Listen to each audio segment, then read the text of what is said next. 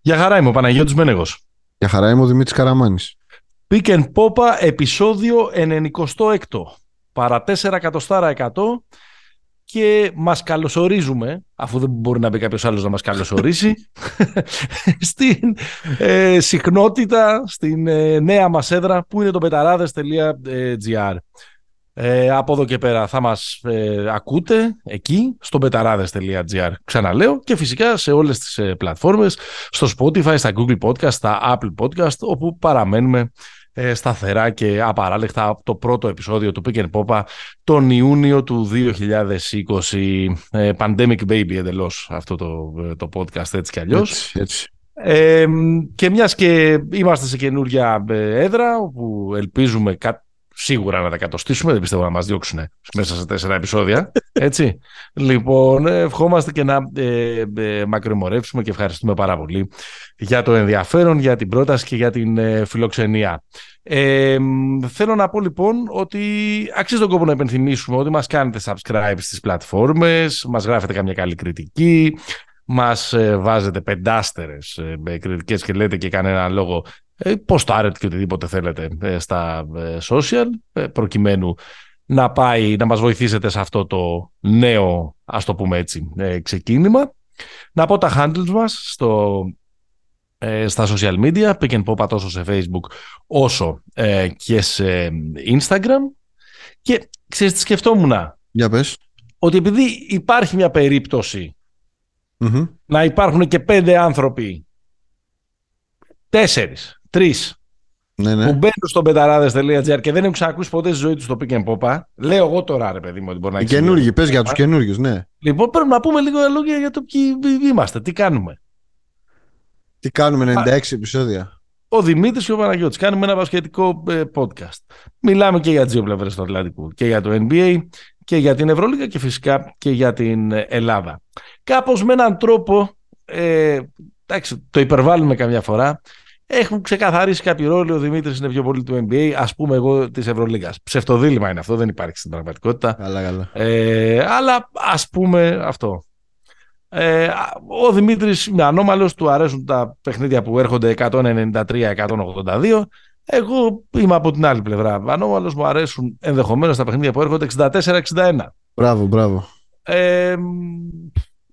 Επειδή αναφέρθηκα πολύ σε αυτά που πιθανώς μας χωρίζουν, εντός πολλών εισαγωγικών, να πούμε για αυτά που μας ενώνουν. Η αγάπη. Νομίζω μας ενώνει η αγάπη μας για τους Radiohead. Ναι. Για το hip hop. Αλλά και εδώ εγώ είμαι λίγο περισσότερο παλιοημερολογίτης, 90s, golden era, boom bap κτλ. Ο Καραμάνης είναι περισσότερο Kendrick Lamar και στην εποχή του Messi και του Kendrick και τέτοια πράγματα. Αλλά και εγώ το ακούω, εντάξει, δεν θα τσακωθούμε περισσότερο για αυτά. Ο Δημήτρης είναι Lakers, εγώ είμαι Celtics. Νομίζω ότι αυτά φτάνουν για να μας γνωρίσετε όσοι μας ακούτε πρώτη φορά μέσα από τη συχνότητα του petarades.gr. Όσοι μας συναντήσατε κάποια στιγμή στα προηγούμενα 95 επεισόδια, όλα αυτά λίγο πολύ τα ξέρετε, τα διασκεδάζετε. Δεν θέλω να πιστεύω ότι δεν τα έχετε βαρεθεί. Λοιπόν, συνηθίζουμε. Σήμερα θα το πάω σαν να είναι πρώτο επεισόδιο σήμερα. Συνηθίζουμε καμιά φορά να πιανόμαστε από τον αριθμό του επεισοδίου και να λέμε τίποτα ιστορίες μπασκετικές που να αναφέρονται εκεί. Μέχρι ένα σημείο αυτό το κάναμε με τις φανέλες, αλλά από ένα σημείο και μετά, εκεί μετά το 54-55, ψώθηκαν οι φανέλες. Μόνο τον Ντόνσιτς είχαμε να πούμε μετά από κάποιο που θα ξέρετε. Και το Ρόντμαν. Εκεί με τα 70-71 του. Οπότε όμως έχεις μια ιστορία με το 96 για να μπούμε στο σημερινό επεισόδιο. Εντάξει, δεν έχω μόνο μια ιστορία. Έχω το 1996 ως το παγκόσμιο έτος Παναθηναϊκός. Δηλαδή σκεφτόμουν πριν. Ναι. Να σου πω, το σκεφτόμουν ερχόμενος. Επίσης θα ξέρετε μια τελευταία λεπτομέρεια για τους καινούριους, είναι ότι εγώ είμαι λίγο ΑΕΚ και αυτή μου η ιδιότητα εμφανίζεται συχνά, πυκνά στα επεισόδια. Σκεπτόμενος λοιπόν χτες το βράδυ που γυρνούσα από την... από τον νεότευκτο ναό της ομάδας μου, παρακολουθώντας έναν πολύ ευχάριστο αγώνα ποδοσφαίρου και απολαμβάνοντας τη νύχτα το μου πέναλτι, στην κορυφή. Το πέναλτι που κόψαν από τον Άρη, ναι. Καλά, εντάξει τώρα. Ναι. Λοιπόν, ναι. Σκεφτόμουν, ρε παιδί μου, ότι ποια ήταν η τελευταία φορά που ήταν ΑΕΚ Παναθηναϊκός στο ποδόσφαιρο, ας πούμε, τέτοιο, και ήταν το 96. Ναι, πριν ξεκινήσουν τα πρωταθλήματα του Ολυμπιακού. Σωστό. Αλλά το 96 είναι και η χρονιά που ο Παναθηναϊκός έχει πάρει το ευρωπαϊκό. Είναι αυτό το μυθικό τρίμερο για τους... Καλά, το 96 γενικά για τους Παναθηναϊκούς ήταν μια φοβερή... Αυτό ήθελα να πω. Ήταν μια φοβερή σεζόν. Ναι. Ότι ο Παναθηναϊκός το 96 παίρνει την Ευρωλίγκα στο... Ήταν Ευρωλίγκα, έτσι. Τη λέγαμε Ευρωλίγκα. Κύπελλο πρωταθλητριών. Το πρωταθλητριών. Στο Παρίσι, με την επική φάση με Ντομινίκ στον ημιτελικό να κάνει όργια και την τάπα του Βράνκοβιτς στο Μοντέρο. Στο Μοντέρο. Και την ίδια και στο ταμπλό. Ναι, και την ίδια χρονιά ο Παναθηναϊκός παίζει με τον Άγιαξ στους 4 του Champions League. Και σκεφτούμε ότι δεν ξέρω ποια άλλη ομάδα έχει φτάσει τόσο κοντά στο να κάνει αυτό το. Όλα αυτά έχουν γίνει σε λίγες μόνο μέρες. Σε λίγες του Απριλίου του 1996. Και στην πραγματικότητα αυτό που είχα να πω πριν είναι ότι υπάρχει ένα μυθικό τρίμερο για τους Παναθηναϊκούς που είναι Τρίτη-Πέμπτη το Παρίσι, με Τσεσεκά και Βαρτσελόνα στο τελικό, και Τετάρτη τελικός πρωταθλήματος στο ΆΚΑ. Παναθηναϊκός ΑΕΚ, όπου ο Παναθηναϊκός κερδίζει 1-0, μια φοβερή ΑΕΚ εκείνη τη χρονιά που έπαιζε απίστευτη μπάλα. Κοιμήθηκε ο Θεός και πήρα το πρωτάθλημα. Ναι. Την κέρδισε με το γκολ του Χότα. Ναι. Όλα καλά πήγαιναν για τους Παναθηναϊκούς. Κάπως τους πίκραν ο Λιτμάνεν στη ρεβάνς με τον Άγιαξ το 0-3 και σίγουρα πικράθηκαν πολύ εκείνη τη χρονιά από το 73-38 στο ΣΕΦ. Λοιπόν, είχε κακό φινάλε τελικά στον πέμπτο τελικό του πρωταθλήματος με τον Ολυμπιακό. Εντάξει, φεύγουμε από το 96, πάμε στο τώρα. Πάμε να δούμε τι έχει το σημερινό μενού. Σήμερα λέω να δώσουμε λίγο περισσότερο βάση στο NBA, στην άλλη πλευρά του Ατλαντικού, όπως συνηθίζουμε να λέμε. Και θα ήθελα καταρχάς να σε ρωτήσω. Ξεκινάμε έτσι. Ήτανε πέναλτι, κύριε Λεμπρόν. Καλά. Έχουμε να κοιμηθούμε 2 μέρες με αυτό το πράγμα, έτσι. Μιλάμε βέβαια για την φοβερή φάση που έτσι ταρακούνησε λίγο με ευρωπαϊκούς, εντάξει δεν τολμώ να πω τώρα ελληνικούς ρυθμούς, την νηνεμία του NBA όσον αφορά τα διαιτητικά παράπονα. Το μάτς ξημερώματα Κυριακής, στο παραδοσιακό ντέρμπι μεταξύ των Celtics και των Lakers, των δύο ιστορικότερων ομάδων του πρωταθλήματος. Ντέρμπι φυσικά λόγω της προϊστορίας των ομάδων, ανέλπιστα ντέρμπι βάσει της φετινής τους παρουσίας, καθώς τους χωρίζουν 13-14 νίκες στην βαθμολογία. Όμως οι Lakers πήγαν, το παίξαν, δηλαδή έκαναν μια δήλωση. Και το πρώτο ήταν ντέρμπάρα στο LA που το κέρδισαν οι Celtics παράταση, νομίζω. Ναι, δεν το θυμάμαι καθόλου το πρώτο παιχνίδι φέτος, για να είμαι ειλικρινής. Έχουμε κάνει ένα τσόκ στο τέλος, έχουμε χάσει μεγάλη διαφορά, κλασικά. Αυτό το πήραν το παιχνίδι. Οι Celtics επίσης στην παράταση, με φοβερά πράγματα από τον Jaylen Brown την κρίσιμη στιγμή. Αλλά πιο πριν, καταρχάς έχουμε δει τον Pat Beverly να βάζει κρίσιμο φόλο κάρφωμα. Πιθανό.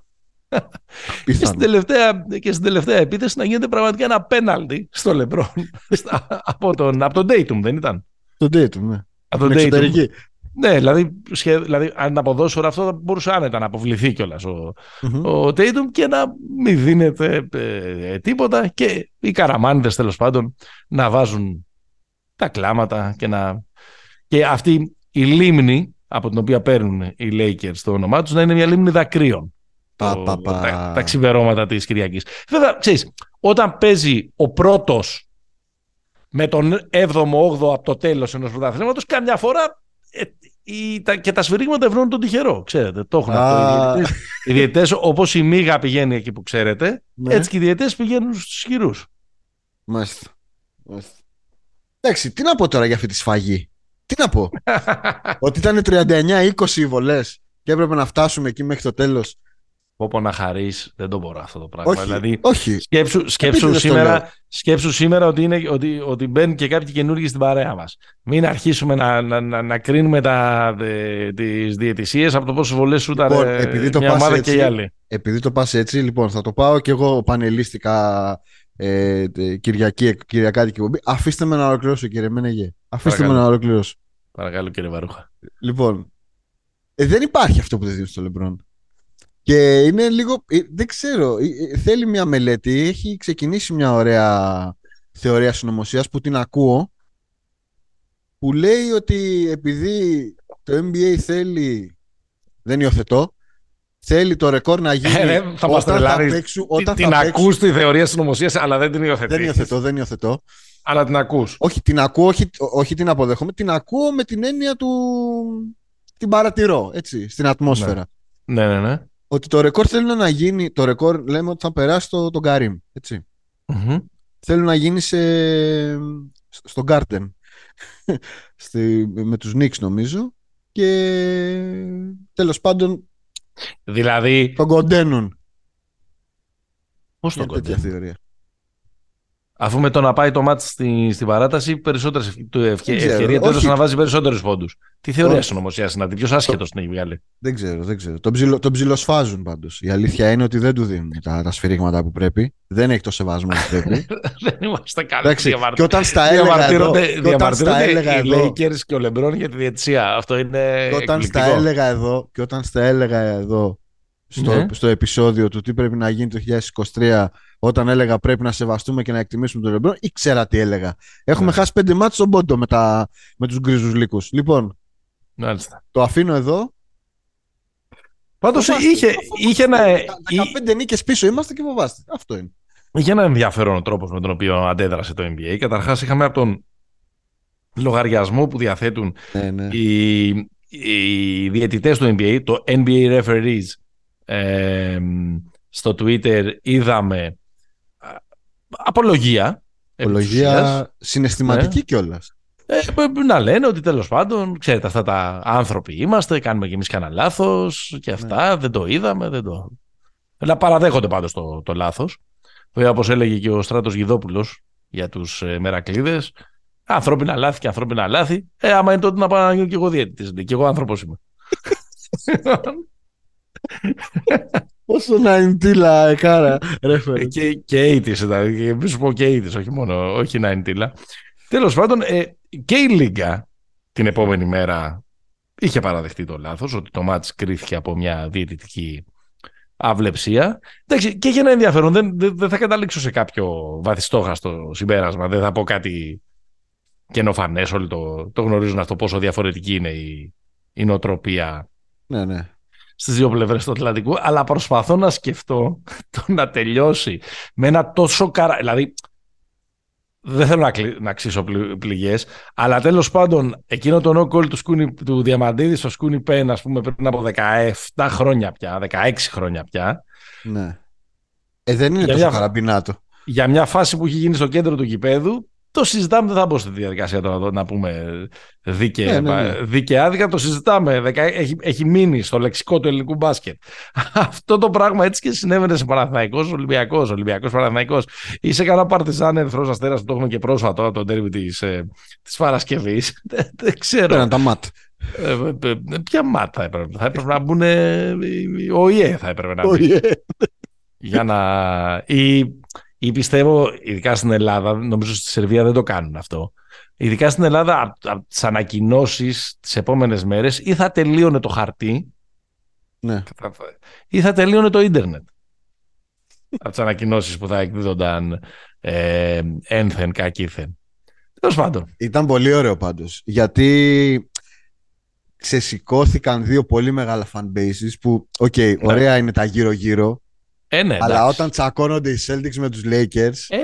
Ναι. Δηλαδή μέχρι και στο Instagram έκανε ένα story ο LeBron και έκανε mention τον Tatum με το screenshot της φάσης και του είπε nice block bro. Ναι. Αυτά είναι ωραία πράγματα και καλό είναι να τα ξαναζήσουμε κάποια στιγμή, έτσι, να μην ξεχνιόμαστε. Ναι. Τέλος πάντων, η ομάδα συνεχίζει πάντως, έτσι. Συνεχίζει, παλεύει. απέναντι σε θεούς και δαίμονες. Πάμε παρακάτω, μην χαλάσω την ωραία ατμόσφαιρα. Όχι, απλά για να το κλείσουμε, να δώσω λίγο further reading που λένε. Αν σας ενδιαφέρει, αν θέλετε να περάσετε τις ευρωπαϊκές θεωρίες συνωμοσίας όσον αφορά το παρασκήνιο, που είναι πολύ αγαπημένο μας, ας πούμε, στην Ελλάδα, να το δείτε σε ένα κάδρο NBA. Υπάρχει ένα ντοκιμαντέρ και ένα podcast που έχω να προτείνω για την ίδια ιστορία, για το περίφημο σκάνδαλο με τους διαιτητές που στοιχημάτιζαν σε παιχνίδια που ήδη διαιτήτευαν στο NBA, με πέτρα του σκανδάλου τον παλέμαχο διαιτητή, τον Tim Donaghy. Είναι Untold, Operation Flagrant Foul, στη σειρά του ντοκιμαντέρ του Netflix, Untold, είναι sports documentaries του Netflix.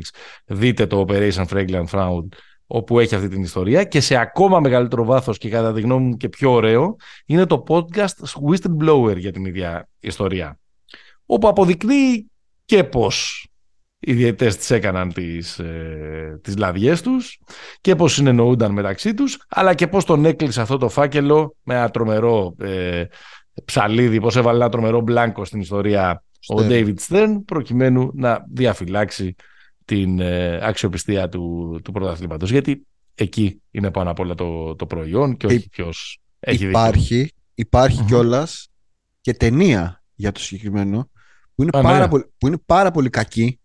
Okay. Είναι τόσο κακή που αξίζει να τη δεις. Ναι. Δεν θυμάμαι πως είναι ο τίτλος. Θα το ανεβάσουμε ένα story στο Instagram. Είναι μια πάρα πολύ κακή ταινία, cringe, αλλά περνάς καλά βλέποντάς τη, αν ξέρεις την ιστορία.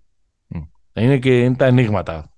Σε κάθε επεισόδιο ο Καραμάνης θα βάζει ένα ένιγμα που θα πρέπει να βρούμε την ταινία. Λοιπόν, τέλος πάντων, πάμε να φύγουμε από εκεί. Πάμε. Εντάξει, σας έτσουξε, συνεχίζουμε.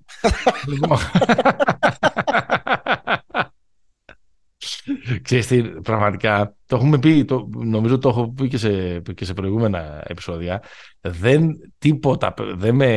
λίγα πράγματα με εκνευρίζουν περισσότερο από το να χρησιμοποιούν οι Έλληνες, στην προκειμένη περίπτωση, τη φρασιολογία που έχουν για να τσακώνονται για τον Ολυμπιακό, τον Παναθηναϊκό, την ΑΕΚ, τον ΠΑΟΚ, τον Άρη κτλ. Να τη χρησιμοποιούν για να τσακώνονται για τις ομάδες του NBA, της Πριμέρα Division, της Σέρε Division, ξέρεις. Έχει πλάκα όμως. Μόνο άμα το κάνεις για πλάκα. Δηλαδή θα μιλά. Ποιος το κάνει σοβαρά τώρα? Είναι κάτι παιδάκια που το κάνουν σοβαρά. Μπορώ να σου πω ότι η πλειοψηφία των Ελλήνων αθλητικογράφων που στην Ελλάδα είναι απόλλωνες, ναι, αν τους ακούσουν να μιλάνε για τις ομάδες που υποστηρίζουν στο εξωτερικό, είναι πιο τσουκαλάδες και από τον ίδιο. Τέλος πάντων, λοιπόν, φεύγοντας από αυτό το ψυχόδραμα που εκτυλίχθηκε στο Celtics Lakers, τα ξημερώματα της Κυριακής, ξέρεις, παρατηρούσα σήμερα το πρωί, να πω ότι γράφουμε Δευτέρα βράδυ των τριών ιεραρχών. Των τριών ιεραρχών, εκεί μας έχουν φωτίσει. Παρατηρούσα λίγο σήμερα τη βαθμολογία. Την κατάταξη. Την κατάταξη. Καλά τα λες. Να μιλάμε σωστά. Στην Δύση.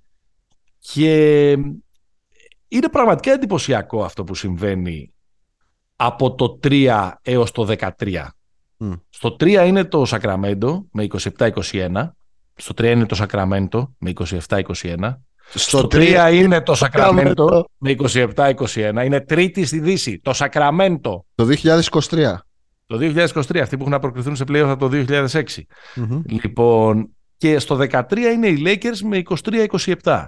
Δηλαδή, αυτό σημαίνει ότι τις ομάδες, ότι 11 ομάδες τις χωρίζει μια απόσταση περίπου 4,5 με 5 νικών. Ναι. Πράγμα που σημαίνει ότι με περίπου 30 παιχνίδια ακόμα, οι ομάδες είναι εκεί, έχουν περάσει, είναι στο όριο περίπου των 50 παιχνιδιών, έχουν παίξει από 48 έως 53, δηλαδή με 30, 31, 32 παιχνίδια της ομάδας, όλα γίνονται. Πραγματικά όλα γίνονται. Είναι πάρα πολύ μικρό το περιθώριο, είναι πάρα πολύ μικρό αυτό το span μεταξύ των ομάδων. Δηλαδή, αν δεν βγάλεις το Sacramento έξω και πας από τους 4ους Clippers 28-25 έως τους 13ους Lakers 23-27, είναι 10 ομάδες σε 3 με 4 νίκες απόσταση. Ευρωλίγκα. Τα πράγματα αλλάζουν, δηλαδή έχουν ένα καλό σερί αυτή τη στιγμή οι Timberwolves, ας πούμε, η Minnesota. Και πέμπτη. Είναι πέμπτη. Ενώ ας πούμε οι Pelicans που ήταν πρώτοι πριν από 3 εβδομάδες έχουν πάθει μια φοβερή καθίζηση. Χωρίς το Zion και χωρίς το Zion, παρότι γύρισε ο Ingram, έχουν χάσει 8 παιχνίδια στη σειρά. Και εκεί που πριν από 3 εβδομάδες κοιτάζαν ακόμα και το νούμερο 1, τώρα αυτή τη στιγμή είναι οριακά. Είναι 8η και είναι στη ζώνη του play-in. Είναι ισόβαθμοι, έχουν ίδιο ρεκόρ με Dallas και Phoenix. Που επίσης το Phoenix έχει ξεκινήσει πρώτο, αλλά αυτό είναι τώρα. Εντάξει, το Phoenix έχει και πολλή ιστορία. Έχει και πολλούς τραυματισμούς. Έχει και πολλούς τραυματισμούς επίσης. Ναι. Το Phoenix. Έχει ένα ενδιαφέρον αυτό. Ξέρεις, το πρώτο πράγμα που μπορεί να πει κανείς είναι ότι λίγο να είμαστε φιδωλοί. Ναι. Δηλαδή, τι θέλω να πω. Λέγαμε. Καμιά φορά είναι ένας τραυματισμός μακριά ή ένα ντεφορμάρισμα μακριά από το να κατακριμνιστείς σε μια τόσο ανταγωνιστική χρονιά όπως φετινή. Βλέπε Pelicans. Ή καμιά φορά πρωτού βγάλεις μεγάλα συμπεράσματα για το τι δούλεψε ή τι δεν δούλεψε, κράτα μια πισινή, βλέπε Minnesota. Σωστό. Σε μια εβδομάδα μπορεί να λέμε άλλα. Είναι τρομερά δυναμικό αυτό το ασανσέρ που συμβαίνει εκεί πέρα. Ναι, τώρα, όλο αυτό... Στη Δύση μόνο οι 2 πρώτες ομάδες είναι οι σταθερές της πλέον. Δηλαδή από την αρχή της χρονιάς το Denver και το Memphis είναι καλές, δεν έχει πάνω κάτω. Ναι, το Memphis έτραξε για ένα πολύ δυνατό σερί κάποια στιγμή και αποσπάστηκε από το group των υπόλοιπων. Δηλαδή καβάτζαρε τη δεύτερη θέση και είναι και ψηλό αμετακίνητο από εκεί πέρα. Τώρα όλο αυτό συμβαίνει, εντάξει, είναι μια κουβέντα, κλασική κουβέντα η κότα έκανε το αυγό ή το αυγό την κότα. Όλο αυτό συμβαίνει επειδή... Υπάρχουν πολλές καλές ομάδες ή επειδή δεν υπάρχουν κυρίαρχες ομάδες στη Δύση. Πώς το βλέπεις εσύ, δηλαδή, το ποτήρι? Κοίταξε, δεν είναι ή το ένα ή το άλλο, νομίζω. Δηλαδή, ακόμα και αν υπάρχει μια κυρίαρχη ομάδα, μπορούν και από κάτω να... Εντάξει, ρε παιδί μου, δηλαδή θέλω να πω ότι αν υπήρχαν 3-4 πολύ δυνατές ομάδες, επειδή οι ομάδες που είναι στην ίδια περιφέρεια παίζουν περισσότερες φορές μεταξύ τους, φτιάχνονται μεγαλύτερα gaps, μεγαλύτερα χάσματα. Δηλαδή στην Ανατολή το ψηλό βλέπεις αυτό, ρε παιδί μου. Στην Ανατολή δεν μπορείς να πεις τώρα ότι οι 4-5 πρώτες ομάδες έχουν σχέση με τις υπόλοιπες. Δηλαδή μέχρι το Cleveland. Όχι, δεν είναι. Ποιο Cleveland, οι 4 πρώτοι είναι. Δεν είναι το Cleveland σε αυτήν την κατάσταση. Στα κυβικά των 4 πρώτων δεν είναι το Cleveland. Εντάξει, είναι κοντά τους. Είναι 1,5 παιχνίδι κάτω από τον Brooklyn. Ναι. Τέλος πάντων. Όχι, κοίτα, νομίζω είναι πολύ καλή ομάδα. Είναι κάτι περίεργο εδώ πέρα. Είναι ομάδες, με εξαίρεση τη Utah και το Sacramento Μήπως να τις πούμε για να βάλουμε και λίγο και τον κόσμο στο κόλπο. Ναι, Sacramento 27-21. Στο 4 οι Clippers 28-25. Πάντα Δευτέρα βράδυ 30 Ιανουαρίου. Στο 5 η Minnesota 27-25. Στο 6 το Golden State 25-24. Στο 7 το Dallas 26-25. Το ίδιο ρεκόρ έχει η Νέα Ορλεάνης στο 8 και το Phoenix στο 9. Η Utah είναι στο 50% 26-26 και είναι η ομάδα που αυτή τη στιγμή, αν τελείωνει η σεζόν για κάποιο λόγο, θα έμπαινε στο play-in. 24-25 έχει η Oklahoma που δεν ξεφουσκώνει με τίποτα. 23-26 έχει το Portland που είναι σε μια πτώση. Ξεφούσκωσε λίγο. Εδώ και κάνα μήνα. Και στο 23-27 είναι οι Lakers που πια βέβαια παίζουν πλήρης, ας πούμε. Ναι, ναι. Και με την ενίσχυση με τον Χατσιμούρα και τον Άντονι Τέιβις να έχει επιστρέψει.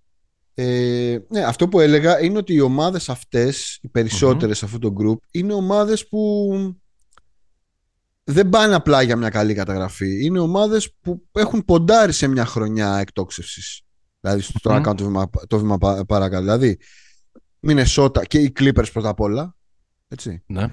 Η Μινεσότα είναι μια τέτοια με τη λογική ότι έκανε ένα mega trade. Άσχετα το ότι η χρονιά τους πηγαίνει έτσι, χωρίς ακριβώς το trade να έχει... Έχει επηρεάσει λίγο την άμυνα, αλλά κατά βάση κάνει τρομερή χρονιά ο Edwards. Έτσι. Το Golden State είναι οι προδελτές. Το Dallas, δηλαδή είναι ομάδες, και η Νέα Ορλεάν είναι ομάδες που... δηλαδή η Οκλαχόμα και η Utah είναι λίγο που ότι, και να μην μπούμε στο play-in δεν έγινε και τίποτα. Αλλά οι άλλες ομάδες Κράτα έχουν στόχους. Την Οκλαχόμα και τη Γιούτα, ίσως και το Portland, κράτας γιατί είναι η επόμενη μας κουβέντα. Εγώ θα σε πάω κάπου αλλού. Εγώ βλέπω ότι σε αυτές τις ομάδες που είναι λίγο πάνω από το 50%, δηλαδή που κάνουν μια σεζόν η οποία μέχρι στιγμής για κάποιες ομάδες το ότι βρίσκονται σε αυτό το group είναι επιτυχία. Ακριβώς. Και για κάποιες ομάδες είναι μάλλον. Δεν ξέρω αν είναι αποτυχία, είναι ότι, δεν μας έχει πάει η σεζόν όπως περιμέναμε. Δηλαδή, θέλω να πω και το Golden State καλύτερα περίμενε να είναι σε αυτό το σημείο της σεζόν. Mm-hmm. Και οι Clippers καλύτερα περίμεναν να είναι. Και τον Dallas καλύτερα περίμενε σίγουρα να είναι. Dallas. Και η Νέα Ορλεάνη μάλλον. Βέβαια, τρέχει αυτό. Και η Νέα Ορλεάνη θα ήταν καλύτερα να χτυπάει ο Zion. Δηλαδή. Ναι, οκ, εντάξει, όλοι έχουν μια δικαιολογία. Ναι, ναι. Και το Golden State, άμα δεν χτύπαγε και ο Κάρι, και οι Clippers, άμα δεν έχουν κάνει επιστήμη στο load management. Στη χρονιά αυτή, οι Pelicans, όταν τους είδες κανονικά, ήταν καλοί. Οι άλλοι και πλήρης που ήταν, δεν ήταν τόσο καλοί.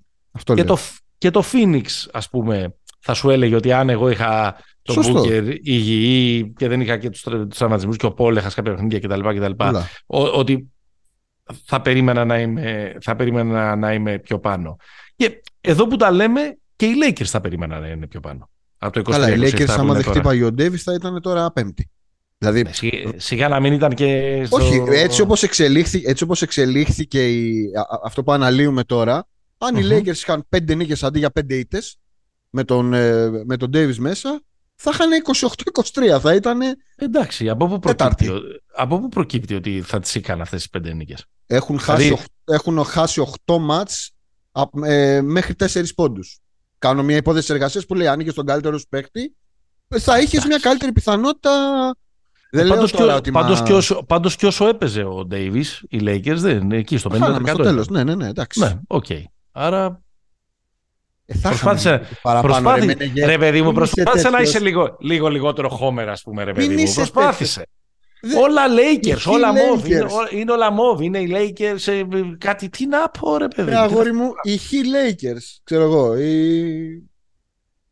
Αν ο Dame έπαιζε από την αρχή και δεν είχε χτυπήσει. Έχουν μπει καινούργοι σήμερα. Δεν μας ξέρουν. Σταμάτα να λένε τι είναι αυτός. Θα λένε είναι αυτός. Δεν μπορούμε να πούμε τι ποινικοποιήθη την αγάπη για την ομάδα. Σπάει συνδέσμους τον Clippers αυτός. Υπάρχουν. Έλα μωρέ τον εθνικό. Ναι. Λοιπόν, εγώ αισθάνομαι εκεί που θέλω να το πάω είναι ότι για τους Clippers, τους Warriors, τον Dallas και τους Lakers η σεζόν είναι πολύ στην λεπτή κλωστή. Ναι. Ή πάμε για μια τριζάτη αποτυχία ή για μια μεγάλη ευκαιρία. Mm-hmm. Δηλαδή. Ωραία το λες.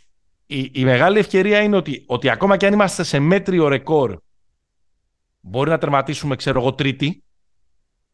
Άρα να ξεκινήσουμε από ένα καλό position, από μια καλή θέση τα play-off και με εξασφαλισμένο πλεονέκτημα έδρας. Δηλαδή, αν πάει με αυτό το pace η σεζόν μέχρι το τέλος, που ψιλοαμφιβάλλω, αλλά ας κάνουμε αυτή την υπόθεση εργασίας που λες και εσύ, μπορεί με 44-45 νίκες να βγαίνεις τρίτος στην Δύση.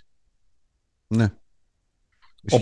Οπότε εκεί είναι μια μεγάλη ευκαιρία να μην σου κοστίσει μια μέτρια κανονική regular season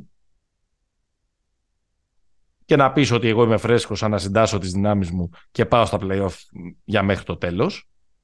Κυρίως αυτό το λέω για τους Warriors και τους Clippers, λιγότερο για τους Mavs και σίγουρα αρκετά λιγότερο για τους Lakers, οι οποίοι όμως και πάλι με όλα αυτά που τους έχουν τύχει μπλα μπλα μπλα είναι ακόμα μέσα στο κόλπο δεδομένης της ποιότητας και της κλάσης και της φανέλας. Και από την άλλη, το ότι ακριβώς υπάρχει όλο αυτό το τουρλουμπούκι, που σημαίνει ότι αν συνεχίσει έτσι, ένα κακό δεκαήμερο μπορεί να σε πετάξει. Mm-hmm. Σκέψου τώρα μία από αυτές, οποιαδήποτε από αυτές τις 4 ομάδες, να μην μπει στα play-off. Να μην μπει να μπει στα play-in και να αποκλειστεί. Δηλαδή να παίξει σε 1 ή 2 παιχνίδια την post-season τύχη της και να αποκλειστεί. Μιλάμε για μεγάλη αποτυχία για τους 4. Βέβαια, μιλάμε για ξύλωμα. Από τον πρωταθλητή μέχρι την ομάδα, την πολύ ακριβή ομάδα των Clippers, μέχρι την ομάδα του Λούκα, πέρυσι στον τελικό της Δύσης, μέχρι την ομάδα του LeBron, ας πούμε. Ναι, ναι. Και πρωταθλητές προτριετίας. Έχει δηλαδή ένα ενδιαφέρον αυτός ο τζόγος, το πόσο είναι πολύ λεπτή αυτή η γραμμή. Το πού θα κάτσει μπίλια. Κοίτα, με βάση τα ντοκουμέντα μου που έχω εδώ μπροστά, που είναι μια κατάταξη στο ξαναπεί αυτό και κοροϊδεύες, το strength of schedule, δηλαδή το πρόγραμμα, τα επόμενα 30 περίπου μάτς που έχουν μείνει. Ναι. Το strength of schedule είναι μια κατάταξη που βγαίνει ανάλογα με το τι ρεκόρ έχουν οι ομάδες που έχει να αντιμετωπίσει κάποιος στα επόμενα μάτς. Ναι, ναι, ναι.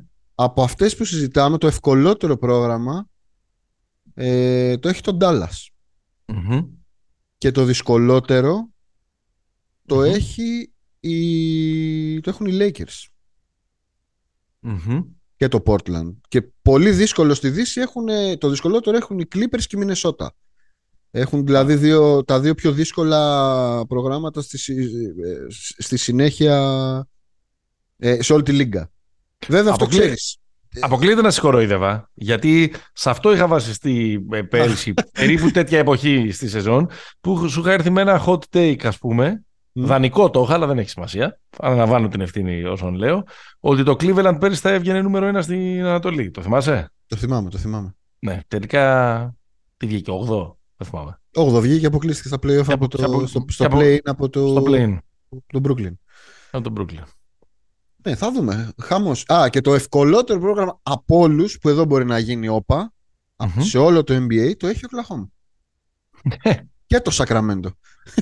Απέθαντη. Ο Oklahoma είναι απέθαντη. Όλο λες τώρα θα ξεφουσκώσουν. Όλο λες τώρα θα πατήσουν το κουμπί για το tanking. Όχι. Όλο εκεί συνεχίζουν. Είμαστε πολύ μακριά από αυτό. Δηλαδή μπαίνει Φλεβάρης πάνω. Γιατί δεν το πατάμε το κουμπί πια. Δεν έχει και νόημα. Δεν είμαι πολύ σίγουρος. Αν δεν έχεις να προσθέσεις κάτι σε αυτή την κουβέντα για τη μονομαχία στην άγρια Δύση, στη Δύση που είναι πραγματικά άγρια φέτος, mm-hmm. εγώ απλά να πω ότι ποιος θα τραβήξει το μπουτζούρι να είναι δεύτερος, ας πούμε, να είναι το Memphis και να παίξει με το Golden State να είναι στο νούμερο 7, ας πούμε. Μπορεί να συμβεί και αυτό στις ισοβαθμίες και τις καραμπόλες. Δηλαδή είναι κάτι που δεν θέλεις να το.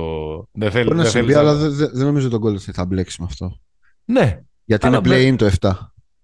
Σωστό. Δεν θέλεις να σου τύχει. Και τώρα έχοντας φτάσει στο φράγμα των 50 αγώνων, mm-hmm. λίγο πριν. Είμαστε στα 3/5 της σεζόν περίπου αυτή τη στιγμή. Ήρθε η ώρα να πάρουν κάποια front offices την απόφαση. Ναι. Κιμ πατάτο είναι η φράση, για να δούμε ποιοι μπορούν να το κάνουν αυτό. Οι υποψήφοι είναι που πρέπει να πάρουν την απόφαση Tank or Dunk, λέω εγώ. Ωραίο. Δικό σου. Δικό μου. Πάρα πολύ ωραίο. Να είσαι καλά. Ευχαριστώ πολύ. Μπορεί να το χρησιμοποιείς ελεύθερα. Το Twitter. Στην Ανατολή είναι η Ουάσινγκτον, η Ινδιάνα, το Σικάγο και το Τορόντο. Αυτή τη στιγμή δηλαδή οι ομάδες που είναι στις θέσεις 9, 10, 11 και 12. 23, 26 έχει η Ουάσινγκτον και το Σικάγο. Η καυτή Ουάσινγκτον με 5 νίκες στη σειρά, που είναι στο 9 και το 10, δηλαδή αυτή τη στιγμή είναι στο play-in. 24, 28 είναι η Ινδιάνα που είναι σε ελεύθερη πτώση από όταν χτύπησε ο Χαλμπέρτον. Και το Τορόντο που είναι στο 23-28 και κάθε μέρα υπάρχει και μια φήμη για κάποιο μικρότερο ή μεγαλύτερο trade που το συνοδεύει. Mm-hmm. Αυτές είναι οι 4 ομάδες που εδώ που έχουμε φτάσει, εδώ κάπου πρέπει να πάρθει η απόφαση ότι αρχίζουμε και χάνουμε αν θέλουμε να πάμε με σοβαρές πιθανότητες να διεκδικήσουμε τα sweepstakes που λένε και οι Αμερικάνοι, δηλαδή την τύχη μας στο να πάρουμε το Βίκτορ Γουεμπανιάμα στο νούμερο 1 του draft, το μεγάλο prospect του 2023, και από την Δύση στην ίδια κατηγορία ομάδες δηλαδή που πρέπει να πάρουν ακόμα και αν έχουν παίξει ανέλπιστα καλά, όπως η Utah που αυτή τη στιγμή είναι 10η με 26-26, η Oklahoma τη συζητούσαμε πιο πριν που είναι 10η με 24-25 και το Portland που είναι 12ο με 23-26, και αυτές τις τρεις βάζω στη Δύση. Πιστεύεις ότι έχω ξεχάσει κάποιον? Τους Lakers δεν τους βάζω. Γιατί... όχι. Δεν μπορεί να είναι αυτός ο στόχος τους. Όχι, δεν μπορεί να είναι και πρακτικά. Δεν έχουν τα πικ. Ναι. Θα ήταν λίγο υπερβολή, στην Ανατολή να βάζαμε, ξέρω εγώ, την Ατλάντα, που δεν είναι καλή. Ναι, αλλά δεν νομίζω ότι είναι εκεί. Όχι. Αλλά σίγουρα θα ψαχτεί. Και στους Lakers τώρα να σου πω, δηλαδή είναι... δεν μπορεί να κάνει tanking η ομάδα του LeBron. Δεν ξέρω, δεν γίνεται. Καλά, η ομάδα του Kobe μια χαρά έκανε. Του LeBron εγώ λέω. Καλά λες. Ναι, όχι, δεν θα κάνει. Όχι, αυτά τα group ομάδων είναι ακριβώς όπως το περιγράφεις. Mm-hmm. Και θα βάλω η πιο ενδιαφέρουσα περίπτωση, μάλλον το ξεκινήσω ανάποδα. Θα ξεκινήσω ότι οι πιο ενδιαφέρουσες περιπτώσεις είναι οι δύο καλές ομάδες, αυτή την εφτάδα που έβαλες. Εφτά δεν είναι? Ναι, τέσσερις στην Ανατολή. Οι δύο καλές ομάδες τώρα για να συνεννοούμαστε είναι το Portland και το Toronto. Δηλαδή οι υπόλοιποι, εννοώ ότι είναι ομάδες που αν κυνηγήσουν ένα καλό trade μπορεί να τους δεις, ρε παιδί μου, σε αυτό που λέγαμε, σε 20 μέρες να είναι ξανά, να είναι σε θέσεις καλές, ας πούμε. Δεν θα πήγαινα με απόφαση για tank λοιπόν σε αυτές τις δύο, για να τις αφαιρέσω από τη συζήτηση. Το ίδιο νομίζω και για το Σικάγο. Εγώ δεν χάνω την... Καταλαβαίνω ότι έχει πρόβλημα κατασκευαστικό το roster του Σικάγο, αλλά μου φαίνεται λίγο απονενοημένο διάβημα, με την έννοια ότι, παιδιά, το καλοκαίρι φτιάχτηκε η ομάδα. Δεν είναι δηλαδή έχουμε επιλέξει μια συνταγή, πήγαμε 2-3 χρόνια, δεν μας βγήκε, πάμε παρακάτω. Οι υπόλοιπες νομίζω ότι η Ουάσιγκτον δεν θα το κάνει, γιατί η Ουάσιγκτον είναι λίγο εθισμένη σε αυτή τη μετριότητα. Ναι. Σαν ομάδα χρόνια, ας πούμε. Οπότε χαίρονται τώρα που άμα βγουν 8η, 9η, έχουν Πορζίγκης, Κούσμα, έχουν κάτι να πιστεύουν. Νομίζω ο κλήρος πέφτει στη Ιντιάνα. Την Ιντιάνα ούτε αυτή νομίζω ότι θα μπει σε διαδικασία tanking. Νομίζω πηγαίνει στις δύο πολιτείες, τις δύο εξωτικές πολιτείες της Utah και της Οκλαχώμα. Αλλά ξαναλέω ότι η Οκλαχώμα δεν μου φαίνεται να κάνει τέτοια, εκτός αν πάμε σε ένα, γιατί τώρα την επόμενη εβδομάδα είναι το trade deadline. Αν αποφασίσει να τα πουλήσει όλα, τα πίσεις γύρω από τον Σέι, δηλαδή να δώσει τον Ντόρτ, να δώσει όποιον έχει να δώσει. Sorry. Η Utah όμως πρέπει να πάρει την απόφαση σιγά σιγά να την κάνει. Είναι αδιέξοδο αυτό που κάνει η Utah. Ναι. Δηλαδή θα καταλήξει με 35 νίκες χωρίς λόγο. Δεν νομίζω ότι μπορεί να... Εγώ πιστεύω ότι από όλες τις ομάδες το πιο αδιέξοδο είναι... Εντάξει, μάλλον θα συμφωνήσω για τη Utah. Απλά παίζουμε τέτοιο κέφι αυτοί φέτος που... Λες, ρε γαμώτο, γιατί να τους το κόψεις? Ναι, γιατί να τους το κόψεις, ναι. Γιατί παίζουν με φοβερό κέφι. Πιστεύω ότι το πιο αδιέξοδο είναι η ομάδα που δείχνει αυτή τη στιγμή να είναι στην καλύτερη κατάσταση από τους 7. Η Washington. Δηλαδή, δεν πιστεύω ότι μια ενδεχόμενη συμμετοχή τους στα play-off, ακόμα και καταφέρω να ξεπεράσω και το σκόπελο του play-in, μπορεί να δώσει κάποια πνοή, ας πούμε, κάτι εκεί πέρα. Δηλαδή, και ο Μπιλ ψιλοφευγάτος θα είναι, πάντα θα υπάρχει και θα επικρέμεται αυτή η φημολογία για trade, και ο Κούσμα πάντα θα είναι πρώτος στη λίστα των παικτών από μέτριες ομάδες που θα θεωρούνται αποφασιστικό piece για κάποιο contender, για να αλλάξει τη μοίρα κάποιου contender. Αυτούς θα έβαζαν. Ναι. Η Οκλαχώμα, εμένα μου φαίνεται παράδοξο και που έχει φτάσει μέχρι εκεί πέρα. Και αυτοί και αν παίζουν με κέφι. Και επειδή... Η Οκλαχώμα έχει καβαλήσει τον Καναδό. Δηλαδή ο Σέι τους πάει. Είναι φανταστικός. Βέβαια πέρυσι του είχαν πει σταμάτα. Ναι. Περίπου τέτοια εποχή. Ακριβώς. Τον είχαν βάλει, στο μπάγκο. Εγώ στο Portland θα το κάνα.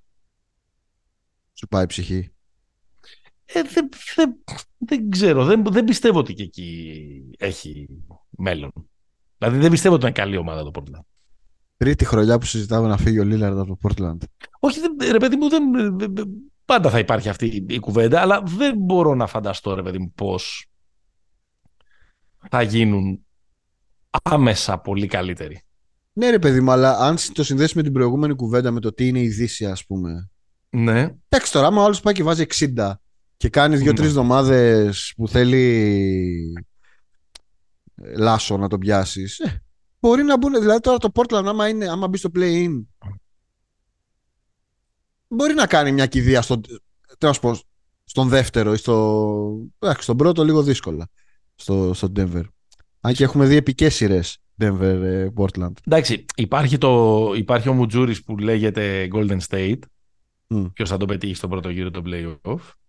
Και υπάρχει ενδεχομένως και αυτό που όλοι θα θέλουν να πέσουν με το Sacramento, άμα συνεχίσει έτσι. Ναι, εντάξει. Παρότι είναι καλό το Sacramento φέτος, έτσι. Απλά λόγω μεγέθους και ειδικού βάρους. Μεγέθους και απειρίας και μηδενικού play-off βάρους. Τέλος πάντων, όλα αυτά είναι ασκήσεις επιχάρτου και καφενειακή κουβέντα να είχαμε να λέγαμε. Το σκέγω, ναι, και εγώ δεν το βλέπω να υπάρχει λόγος.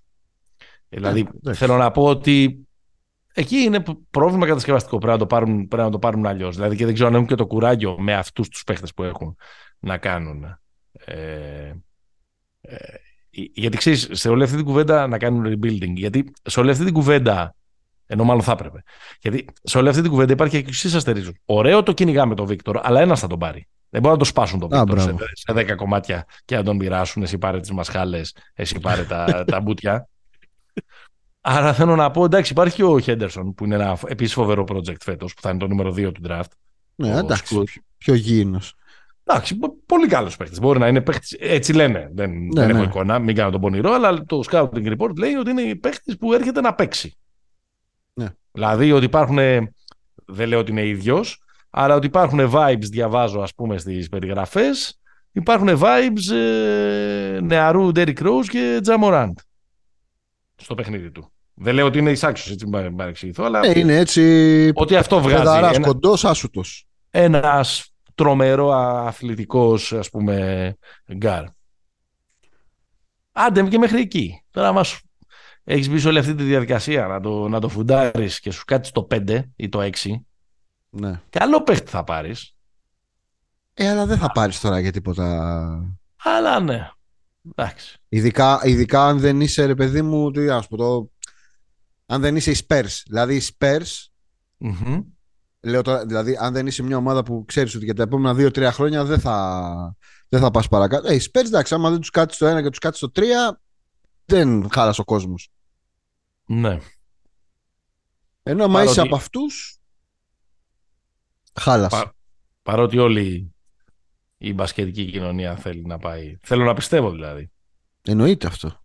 Ότι θέλει να πάει ο Βίκτορ στο Σαν Αντώνιο. Κοίτα, η δεύτερη επιλογή θα ήταν το Τορόντο. Να πάει. Το Τορόντο για μένα είναι το πιο μεγάλο ένιγμα από όλους αυτούς. Γιατί είναι ένα πολύ ενδιαφέρον project. Ναι.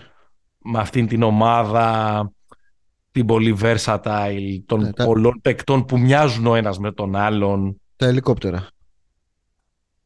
Αλλά αποδεικνύεται ότι έχει ταβάνι. Ναι, δηλαδή ότι αυτή η ομάδα έτσι δεν θα πάρει το πρωτάθλημα. Ναι, ή δεν θα φτάσει να το διεκδικεί, εννοώ. Δεν θα μπεις στα play-off, όχι απλά. Ρε παιδί μου, εγώ σου λέω είναι μια κακή χρονιά. Πες ότι ξέρεις, δεν προκρίνεται φέτος, κάθονται το καλοκαίρι όλοι, γράφουν τιμωρία, δεν θα ξανακάνω αυτό και αυτό και εμφανίζονται μια γροθιά. Φέτος είναι η χρονιά μας και έτσι να το κάνουν. Με γοητεύει το project, αλλά έχω αρχίσει να χάνω λίγο την πίστη μου ότι μπορεί να κάνει κάτι πολύ. Ναι. Ισχύει. Εξού και τη μία μέρα βγαίνει στο σφυρί ο Ανουνόμπι, την άλλη μέρα στο σφυρί. Στα μανταλάκια, μάλλον καλύτερα. Δηλαδή στις φήμες. Trade block. Ναι, την άλλη μέρα ο Σιάκα. Ο Φανφλίτ είναι τώρα. Τις τελευταίες μέρες πολύ ο Φανφλίτ. Για πού λένε ο Φανφλίτ? Clippers. Ωραίο. Μεγάλη κίνηση ήταν αυτή. Λες. Εντάξει, άμα βάλεις τώρα το Φανφλίτ στους Clippers, φίλε, ένα πράγμα τους λείπει. Άμα είναι όλοι υγιείς. Αυτό τους λείπει. Το ότι δεν είναι ποτέ όλοι υγιείς. Σωστό. Ωραία. Θες να πάμε λίγο, επειδή κοντοζυγό, θες να πάμε λίγο All-Star? Θέλεις? Η ώρα έχει φτάσει μεσάνυχτα να κοιμηθούμε. Θέλεις να αρχίσω να μιλάω έτσι κάπως? Γιατί? Γιατί πιστεύω ότι υπάρχει πιο βαρετή συζήτηση και βαρετό πράγμα από αυτό στο οποίο έχει καταλήξει το NBA All-Star Game. Change my mind. Όχι, δεν έχω κανένα σκοπό να σου αλλάξω τη γνώμη. Εμένα με έχει κουράσει τόσο πολύ το fan voting. Ναι. Δηλαδή τώρα, για να το γυρίσω, Lakers σήμερα. Τώρα δεν γίνεται οι Lakers να έχουν 4 παίχτες. 4 ή 5. Έχουν τον LeBron, έχουν τον Austin Reeves και τον Westbrook στις δεκάδες. Εντάξει τώρα, αυτό είναι κοροϊδία. Ναι. Και νομίζω ότι τρώει πολύ περισσότερη συζήτηση το ποιοι θα είναι All Star από την ουσιαστική συζήτηση στο τέλος της χρονιάς που είναι το ποιοι πρέπει να είναι All NBA. Δηλαδή είναι πολύ πιο σημαντικό ποιες είναι οι 3 καλύτερες πεντάδες της λίγκας από το ποιοι θα πάνε στο All Star, ας πούμε, να βγάλουν φωτογραφίες. Ναι. Να πούμε ότι είναι στη Utah το All Star φέτος. Δηλαδή ήταν που ήταν το All Star, είναι και στη Utah φέτος. Πω θα οργιάσει ο Βέρνον Μάξουελ στο Twitter. Θα κατέβει, λέει, το ξέρει, το έχεις ακούσει ότι θα κατέβει, θα βγει, λέει, ο Μαλόν από τα δάση. Α, για να ο Μαλόν είναι στην απομόνωση, δεν έχει σχέση με ηλεκτρισμό, με κάμερες και τέτοια. Και λέει θα εμφανιστεί στο Star Game. Να μας πει καμιά θεωρία συνωμοσίας. Μάλιστα. Πάμε να δούμε λίγο τις πεντάδες, ναι, έτσι όπως βγήκαν από τις ψήφους των fans, το οποίο και αυτή είναι και η βασικότερη ένσταση, το έχουμε πει πολλές φορές, το έχετε ακούσει, το έχετε διαβάσει, όλο αυτό λένε ότι πια έχει μετατραπεί σε ένα poll δημοφιλίας. Popularity contest. Ακριβώς. Σε έναν διαγωνισμό δημοφιλίας αυτό το πράγμα. Τέλος πάντων, στη Δύση θα είναι ο Στεφ και ο Λούκα, οι δύο γκάρ, και θα συμπληρωθούν στην front court από τον Λεμπρόν, τον Ζάιον και τον Νίκολα Γιόκιτς. Ο Ζάιον το προλαβαίνει λόγω τραυματισμού. Δεν ξέρουμε. Να πούμε ότι... Ναι, αυτό, ότι είναι 17 με 19 είναι το... Ναι, και ο Λεμπρόν είναι αρχηγός στη Δύση και ο Γιάννης είναι στην Ανατολή. Η πρώτη σε ψήφους. 17 με 19 Φεβρουαρίου είναι οι εορτασμοί, ας πούμε, στη Γιούτα. Αυτό θα πάνε στη Γιούτα. Δηλαδή, να πω κάτι τώρα. Το All Star Break, η εβδομάδα εκείνη για τους παίχτες, είναι ότι παίρνουν ένα διάλειμμα, ναι, χαλαρώνουν μια εβδομάδα, πάνε λίγο στα καμιά βότα, αυτό, να πιούν ένα ποτάκι, να χαλαρώσουν, να πάνε κανένα Vegas. Τώρα τι απάνε κάνω στη Γιούτα. Δεν ξέρω, πάντως στη Γιούτα, αν δεν κάνω λάθος, είχε πιαστεί έτσι με κάτι προβλήματα με ουσίες τη σεζόν 79-80 ο Μπερνάρ Κίνγκ. Αλλά τώρα με πήγες πολύ πίσω. Φαντάσου. Έπαιξε μόνο 19 παιχνίδια πριν κάνει ένα τρομερό comeback στην καριέρα. Ταλαιπωρήθηκε μετά λίγο στο Golden State και μετά γύρισε στη Νέα Υόρκη και έκανε κάτι απίθανες ονίες. Οπότε ήταν και τρομερά άτυχος γιατί έσπασε 2 φορές τα πόδια του. Ένας από τους μεγαλύτερους σκόρερ τουλάχιστον της δεκαετίας του 80. Τέλος πάντων, παρένθεση ήταν αυτό.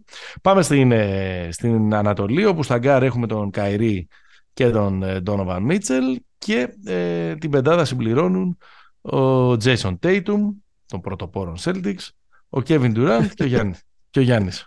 Τον πρωτοπόρων Celtics. Λοιπόν, πάμε να δούμε τώρα ποιες είναι οι αδικίες, οι συζητήσιμες επιλογές. Αυτό το snubs and surprises που λένε, ναι, οι Αμερικανοί. Εντάξει, νομίζω ότι το πιο πολύ συζητημένο είναι γιατί δεν είναι ο Embiid στην Ανατολή. Ναι. Και αυτό, έχει να κάνει με το πώς ψηφίζονται οι παίκτες ανά θέση. Ακριβώς.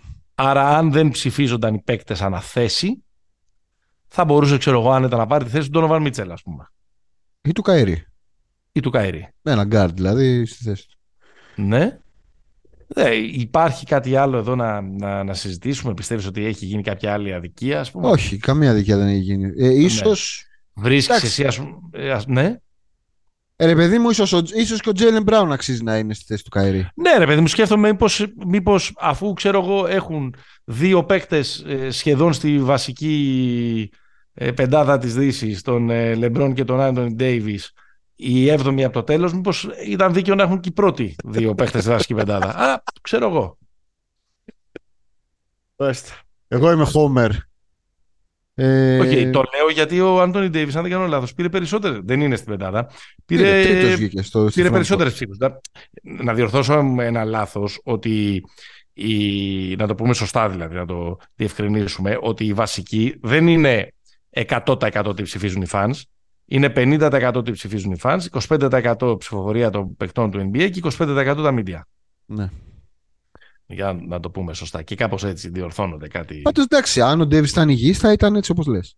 Δηλαδή δεν θα το έχανε με τη χρονιά που έκανε. Ναι, ναι, γιατί σε κάποιο σημείο έκανε κάτι τρέλες. 50-20 έκανε.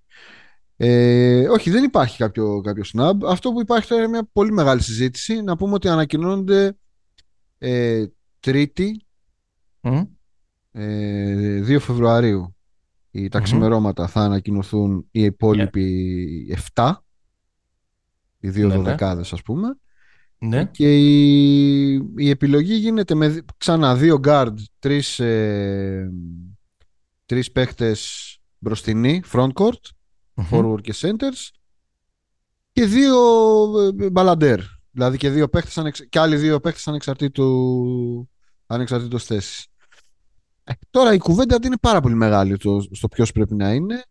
Υπάρχει πολύ μεγάλο narrative από διάφορες ομάδες, από διάφορες πλευρές.